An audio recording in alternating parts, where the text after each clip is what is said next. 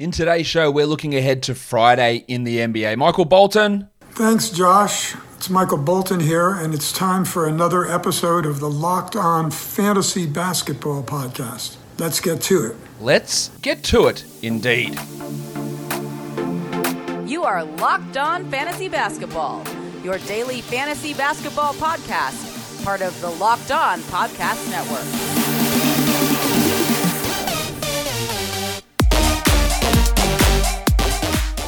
Hello and welcome to the Locked On Fantasy Basketball Podcast brought to you by Basketball Monster.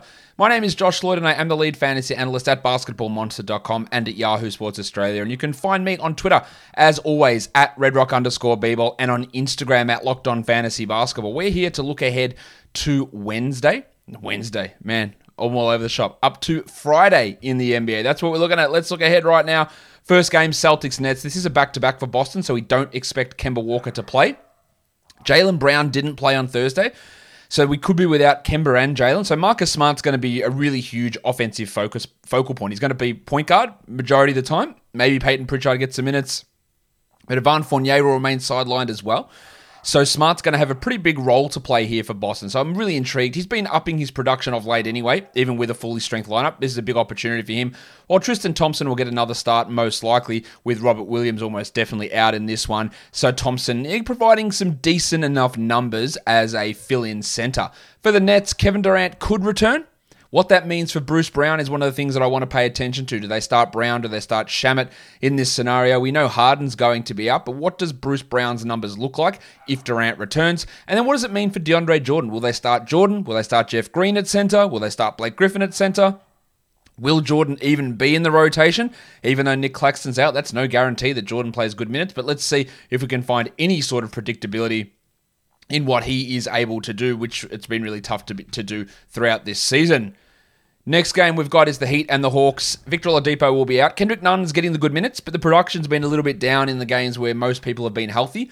So can Nunn maintain 12-team league status? I think he can, but I'd like to see what he does in this one. While Tyler Herro was very strong in the last game for Miami, I don't have full faith that Herro is going to be able to compete at that level. He shot the ball extremely well.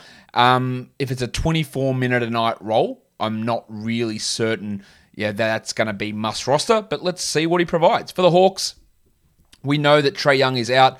I think Young's going to miss you know, the majority of the rest of the regular season. Yeah, Woj claiming that yeah they'll just wait till the swelling goes down. That's not what a grade two sprain is, my guy. I think that's going to take a little bit longer. Anyway, I think Goodwin's the guy that's going to start and play 30 plus minutes. We literally saw this last week. Young missed two games. Goodwin played 37 minutes in each of those, and Williams played like 25 and 29. Goodwin can he can't shoot very well, but he can score okay, and he's a good passer. He has some value. While Lou Williams, we know, is gonna he's get some assists. He'll score a bit. He'll hit some threes. He'll get some free throws. I think they're both sort of fringy type options, but let's see how the minutes break. I would be stunned. Let's put it, I'd be stunned if the Hawks started Lou Williams over Brandon Goodwin in this one. The Clippers and the Rockets. Terrence Mann will likely get another start in place of Kobe uh, Coby White. I'm reading something else here. In place of Kawhi Leonard, man, with everyone healthy like Reggie Jackson, Paul George returning isn't really the hugest fantasy option. There'll still be no Beverley, no Leonard, and Noah Ibaka, but Paul George and Reggie Jackson come back, push Mann to be more of a deeper league guy. While Zubac gets another start. Hopefully he gets 28 to 30 minutes again as the center and puts up yeah pretty, solid numbers. For the Rockets, Danuel House Jr. looks like he's returning. Sterling Brown and, and cousin Kev, Kevin Porter remain out. But do they put House straight back into the starting lineup? Do they start him at the two, keeping Kelly Olynyk at the four? Do they put House back at the three and Tate at the four and Olynyk off the bench with Armoni Brooks at the two? There are some decisions that are going to impact the value of House, who I don't believe is a 12 team league guy anyway, uh, and then impact perhaps the value of Kelly Olynyk. I'm not dropping Olynyk, but I want to see how that rotation shakes out with the potential and likely return of Danuel House. The Cavs. Isaiah Hartenstein continues to put up pretty solid numbers in limited minutes. Taurean Prince is out for the season. Does that mean we get more Larry Nance playing at the three, clearing up more minutes for Isaiah Hartenstein or Dean Wade to play at the three, which always seems like a horrendous idea. But Hartenstein is a guy that even in 14 team leagues, in 18 minutes, he has value. Well, what does it mean for Nance, whose value's been all over the place? He doesn't look like a must roster player at this point. But maybe that Prince injury does help him just eke a couple of extra minutes out to maintain 12 team league value. For the Hornets, they started Vernon Carey, which I did not think they would play him a single second. Remember, last game they started him, played him three minutes, and then never played him again. They went back to starting him on Thursday. What does that mean for him in this game? Will they start him again? Will they play him again? Does he have value? I doubt it, but I'd like to see what happens. And then Devonte Graham, who has not been anywhere near his best. Now, I'm not sure his best is all that good, but I also know that he can play better than he's played this season. So let's cast some sort of eye over Devonte Graham. The Wizards and the Thunder.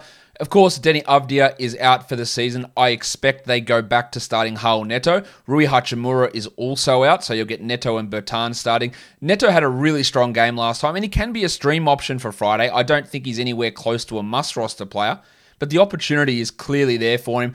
And we also want to watch Daniel Gafford, who played 24 minutes last game and put up huge numbers. Now, Scott Brooks could go back and just dick us real hard and play him 16 minutes and limit the upside completely, but I don't think you can leave Gafford on the waiver wire, assuming Brooks will do the wrong thing, which he will, almost definitely, but there is still a small chance that we get 20 plus minutes of Dan Gafford.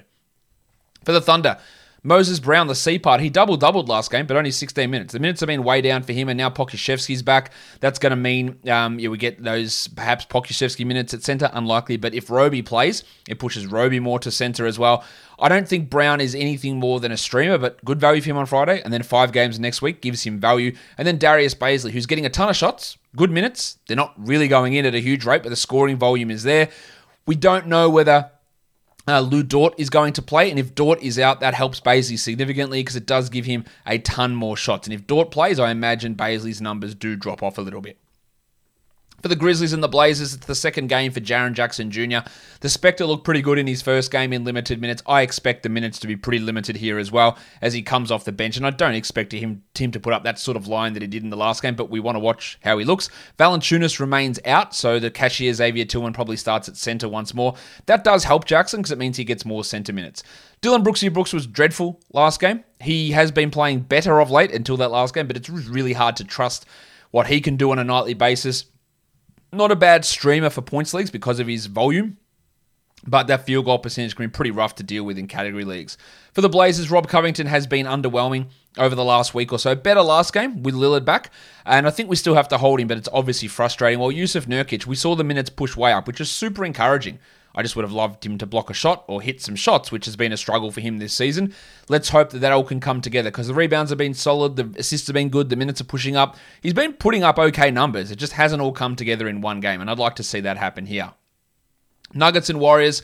Facu Campazzo should get another start here with Monte Morris out. Campazzo's last two games have been solid enough to be a 12 team league player, while PJ Dozier has that 14 to 16 team league value. His minutes are up, his percentages are shit, but he can provide some boards, he can get some defensive stats, and occasionally he can throw in a good scoring performance. So he's always a name to watch.